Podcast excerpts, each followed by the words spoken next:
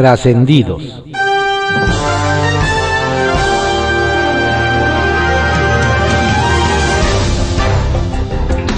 Continuamos con la audiosíntesis informativa de Adrián Ojeda Román, correspondiente a hoy, martes 14 de septiembre de 2021. Demos lectura a algunos trascendidos que se publican en periódicos de circulación nacional. Templo Mayor, por Fray Bartolomé, que se publica en el periódico Reforma. Varios funcionarios del gobierno federal ya dieron por adelantado el grito, pero no el de la independencia, sino el del sorteo presidencial. Resulta que los mandos medios y superiores de director general para arriba recibieron una cordial orden para que compren cada uno el equivalente a 5 mil pesos en boletos para la rifa de mañana. Según se sabe, el sorteo de la Lotería Nacional, ordenado por Andrés Manuel López Obrador, ha vendido tan pocos boletos que no alcanzan ni a cubrir el costo del papel en el que se imprimieron. Y como las rifas y tómbolas son reflejo de la política nacional, los colaboradores del mandatario andan preocupados por entregarle cuentas más o menos alegres. De ahí que la orden para los funcionarios es comprar mayor cantidad de boletos que puedan y por si las dudas enviar la comprobación a sus superiores. ¿Cuánta confianza se tienen? panistas en todo el país han comenzado a recibir llamadas telefónicas supuestamente para ratificar su militancia, pero en realidad son para hacerle promoción a Marco Cortés. Y esa, dicen, es solo una de las muchas irregularidades que se están dando en la contienda por la dirigencia nacional del PAN. El colmo es que la Comisión Organizadora Nacional de Elección ha ignorado las denuncias en contra del michoacano, los opositores a Cortés se quejan de que el organismo que preside Gonzalo Altamirano Dimas no disimula ni tantito su apoyo al dirigente. A ver si este proceso no termina por desmoronar al PAN en lugar de unirlo, como era la exigencia de sus cuadros. ¿Se va Cuauhtémoc Blanco de la gobernatura de Morelos? Eso es lo que andan diciendo en Cuernavaca, la ciudad de la eterna grilladera. Eso explica el desafuero que hoy se quiere aplicar al fiscal Uriel Carmona. El exfutbolista necesita dejar a cargo de la Procuración de Justicia a un incondicional que le cuide las espaldas. Inclusive, ya se da por hecho que el mandatario interino sería Pablo Ojeda, secretario de Gobierno y ahijado político de Olgan Sánchez Cordero. Hay quienes creen que el temo podría ser el nuevo fichaje del equipo federal. ¿Será? Apenas van llegando y ya empezaron a hacer desfiguros. Ayer el show en San Lázaro corrió a cargo del diputado morenista Antonio Pérez Garibay, mejor conocido como el papá de Checo Pérez. En plena sesión en que se discutía el análisis del tercer informe de gobierno, el jalisciense se carburó se levantó de su curul y a toda velocidad fue hasta la bancada albiazul a echarle pleito a los panistas por sus críticas a la 4T. Se hicieron de palabras, se armó la bolita, se gritaron de todo y por poco llegan a los golpes. Dicen que Pérez Garibay se puso más agresivo que Hamilton contra Verstappen. Circuito Interior, que se publica en el periódico Reforma. Cuando les pregunten cómo son los diputados Jonathan Colmenares, Carlos Fernández, Maxta González y Fausto Manuel Zamorano, pueden contestar que ese grupo es todo un primor.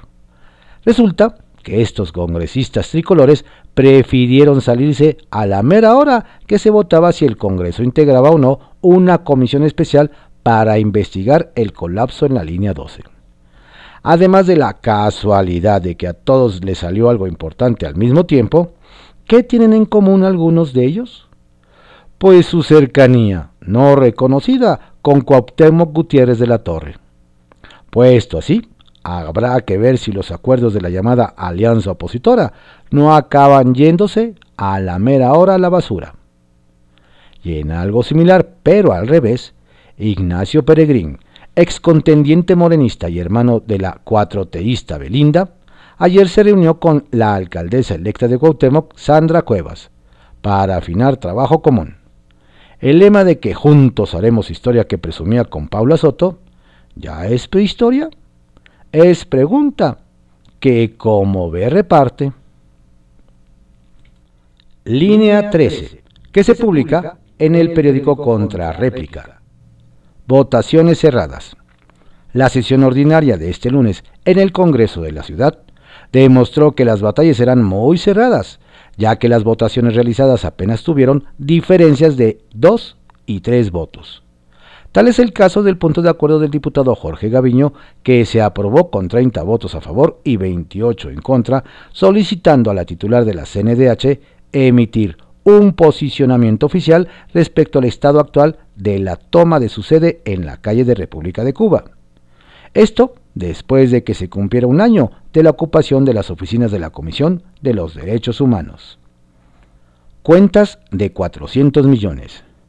El diputado del PAN, Gonzalo Espina, solicitó al gobierno de la ciudad dar cuenta al Congreso de la Ciudad de México sobre el gasto y ejercicio de los 400 millones de pesos que Morena en la primera legislatura donó para el sistema hospitalario a cargo del gobierno de la Ciudad de México y con ello a atender las necesidades de las unidades hospitalarias.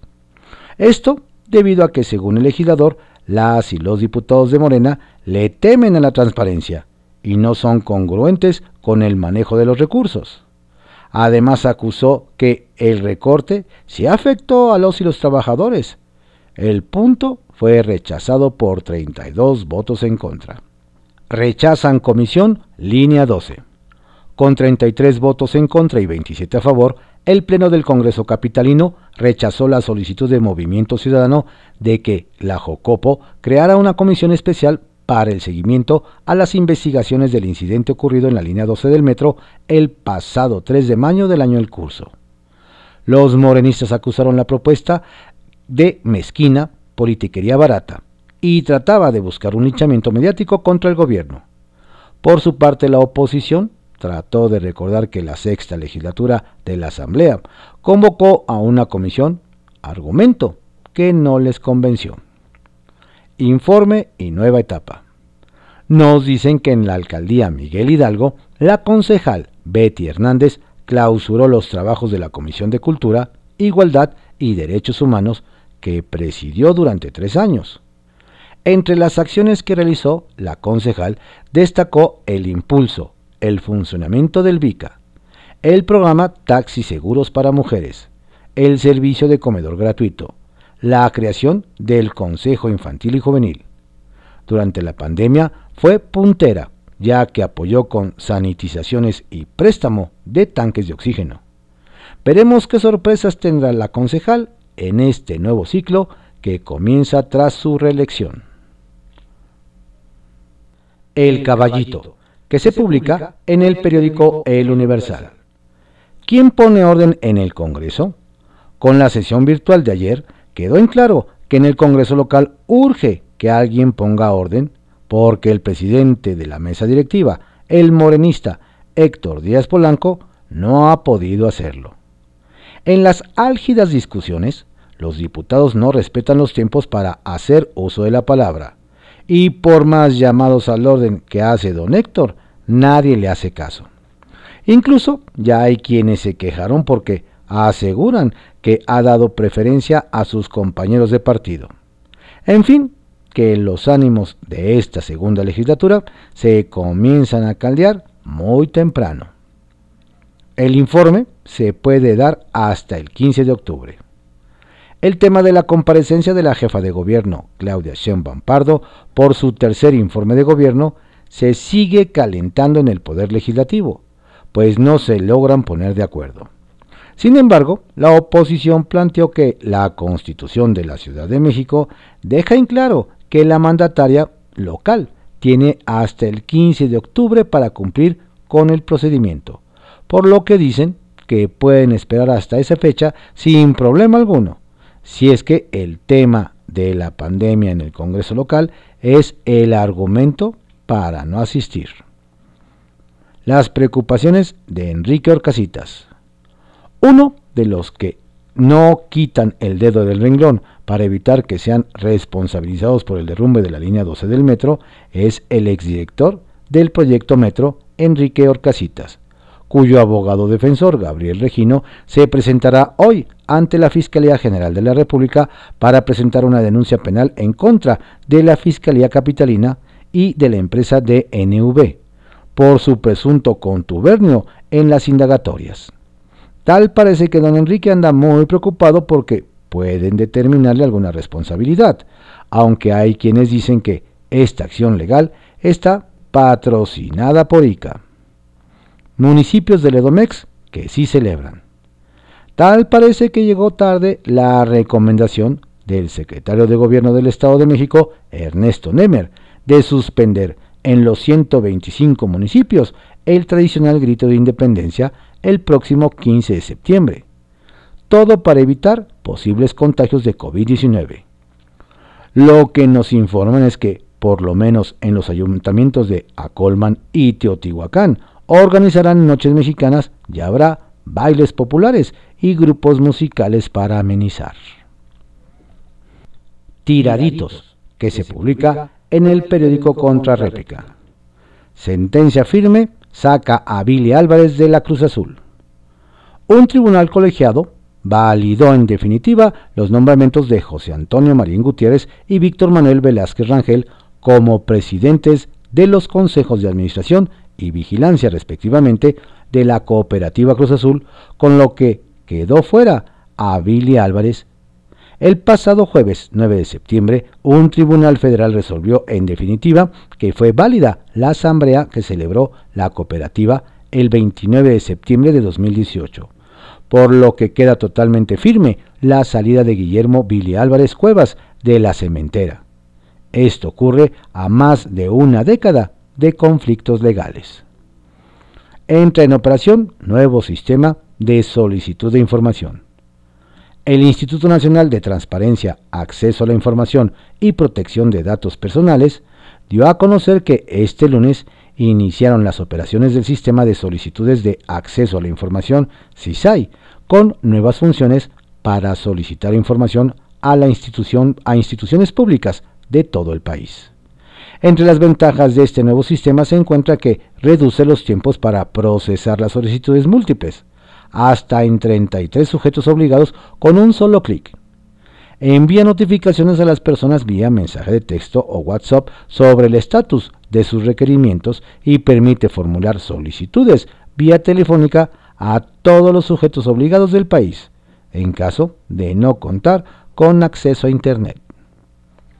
En Coahuila, vacunarán a menores de entre 12 y 17 años. El gobernador de Coahuila, Miguel Riquelme, anunció que hoy un millar de menores entre 12 y 17 años serán vacunados contra el COVID en la frontera entre la entidad y Texas. Y es que organismos empresariales de la frontera norte lograron que el gobierno de Texas proporcionara las vacunas del laboratorio Pfizer para hijos de trabajadores de la industria maquiladora. Eso sí, está completamente descartado que este beneficio pueda extenderse a otras áreas industriales del interior del Estado. Confidencial, que se publica en el periódico El Financiero. Tribunal Electoral del Poder Judicial de la Federación, bajo presión guinda. Entre curules de MC y el PRI nos cuentan que Morena otra vez mete fuerte presión al Tribunal Electoral para arrebatar el gobierno de Campeche.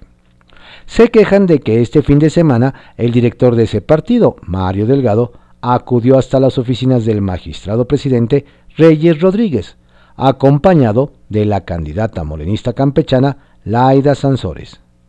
Buscan inclinar la balanza, no es otra cosa, se quejan.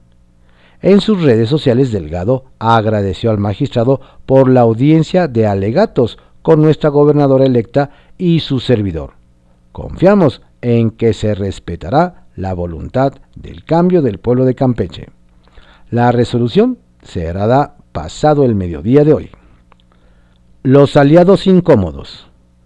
Y a propósito de malestar en San Lázaro, tampoco cayó muy bien entre algunos pristas el comentario en redes sociales del presidente nacional del PRD, Jesús Zambrano, sobre la invitación de AMLO a Kirin Ordaz en el sentido de que esa embajada de México en España no tiene otra lectura que el pago por la entrega de la elección al, crimen organizado, vía López Obrador a Morena. La gente de Sinaloa lo va a sufrir muy pronto en carne propia. ¡Qué vergüenza! Al gober saliente del PRI lo deja muy mal parado, no se vale. No que somos aliados, deslizaron en el tricolor. Nuevo cumplido a la jefa. Para no perder la costumbre, el presidente López Obrador echó una flor más a Claudia Sheinbaum, jefa de gobierno de la Ciudad de México y corcholata presidenciable. Ayer reconoció que aunque le robó la idea de preliberar a personas sin sentencia, hasta salió más eficiente que los funcionarios del gobierno federal, pues ya les ganó con 40 preliberaciones y está por emitir unas nuevas. Ley de juicio político. Evidente el buen sabor que dejó en todas las bancadas del Senado el debate plural que llevó a la aprobación por unanimidad de la Ley Federal de Juicio Político y Declaración de Procedencia, por lo que en todos los partidos políticos hubo reconocimiento a la apertura al diálogo y a la construcción de consensos, mismos que operó el senador Ricardo Monreal Ávila, quien desde el principio había adelantado que se aspiraba a sacar una ley con legitimidad, es decir, con el aval de todos. Aunque con la aprobación de este lunes se incluyeron cambios para evitar la judicialización a causa de unos artículos que traían inconsistencias desde la minuta original, por lo que será enviada de vuelta a la Cámara de Diputados. La prensa y la justicia en la era 4T. México es uno de los países más peligrosos para ejercer el periodismo. Hay una agresión cada 13 horas en promedio y 21 asesinatos en lo que va del sexenio. Pero el titular de la Fiscalía para la Atención de Delitos Cometidos contra la Libertad de Expresión de la Fiscalía General de la República, Ricardo Sánchez Pérez del Pozo, le pareció mejor enfocar sus baterías y los recursos del Estado a pedir juicio penal para Daniel Blancas, reportero de la Crónica, quien fue vinculado a proceso el sábado pasado. Lo lamentable es que lo acusan de hacerse de palabras con youtubers conocidos como las mascotas de Palacio. Ese incidente no amerita siquiera una remisión a un juzgado cívico. ¿Será que buscan meterlo a la cárcel por sus críticas a la 4T? Es pregunta.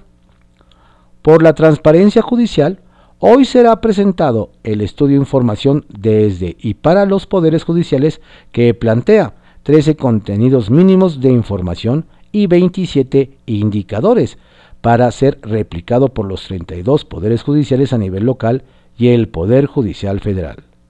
El documento realizado por México Evalúa, que dirige Edna Jaime, incluye temas como los procesos de selección de jueces, magistrados y consejeros de la Judicatura, los sueldos y gastos con proveedores, entre otros temas de gran utilidad. Trascendió que se publica en el periódico Milenio. Trascendió que la secretaria de Seguridad Pública, Rosa Isela Rodríguez, se reunió de manera informal y en privado con los coordinadores de todos los grupos del Senado e integrantes de la comisión correspondiente para trabajar en acciones conjuntas. Sin embargo, el líder de Morena, Ricardo Monreal, dijo que este encuentro no le exime de comparecer la próxima semana como parte de la glosa del tercer informe. Trascendió que las bancadas de Morena y el PAN en la Cámara de Diputados presentaron cada una iniciativas para un seguro de desempleo, lo que generó un enfrentamiento verbal por la paternidad de la propuesta.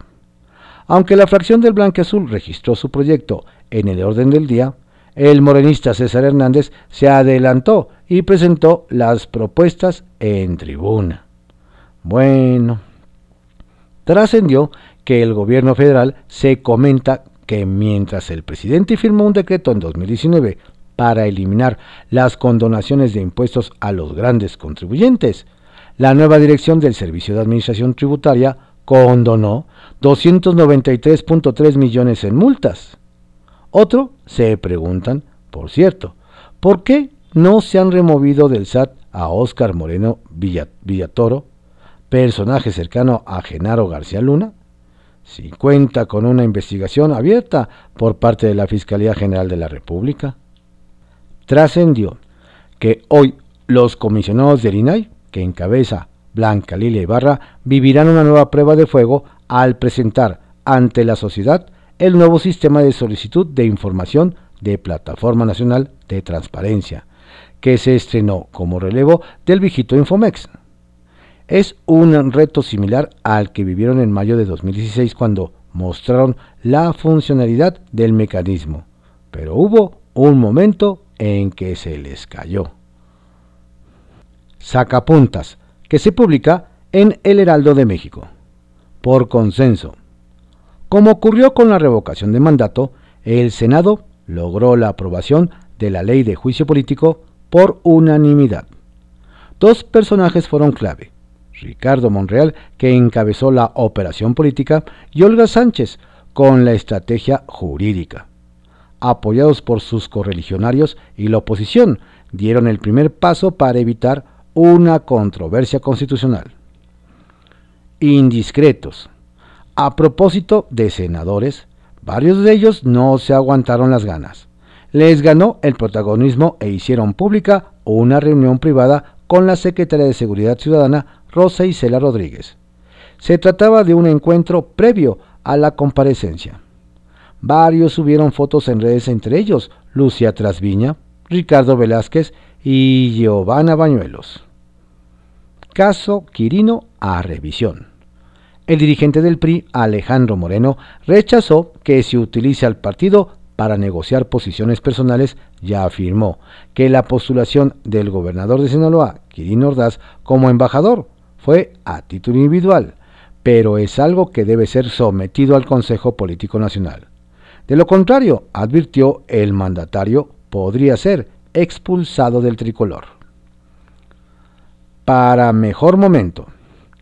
La decisión sobre la objeción de conciencia tendrá que esperar, debido a que los ministros de la Corte, presidida por Arturo Saldívar, dejaron inconcluso el debate. Se van de puente y será hasta el próximo lunes cuando resuelvan si es constitucional que médicos y enfermeras puedan invocar la objeción de conciencia para no realizar ciertos procedimientos sanitarios. Entre comisiones y premios. La Junta de Coordinación Política de la Cámara de Diputados, que preside Rubén Moreira, va a tardar en la integración de las comisiones legislativas. Apenas ayer aprobó la creación de 49 y 100 grupos de trabajo, estos últimos como premio de consolación para quienes no alcancen lugar en las comisiones. Se prevé que el tema quede resuelto a finales de septiembre.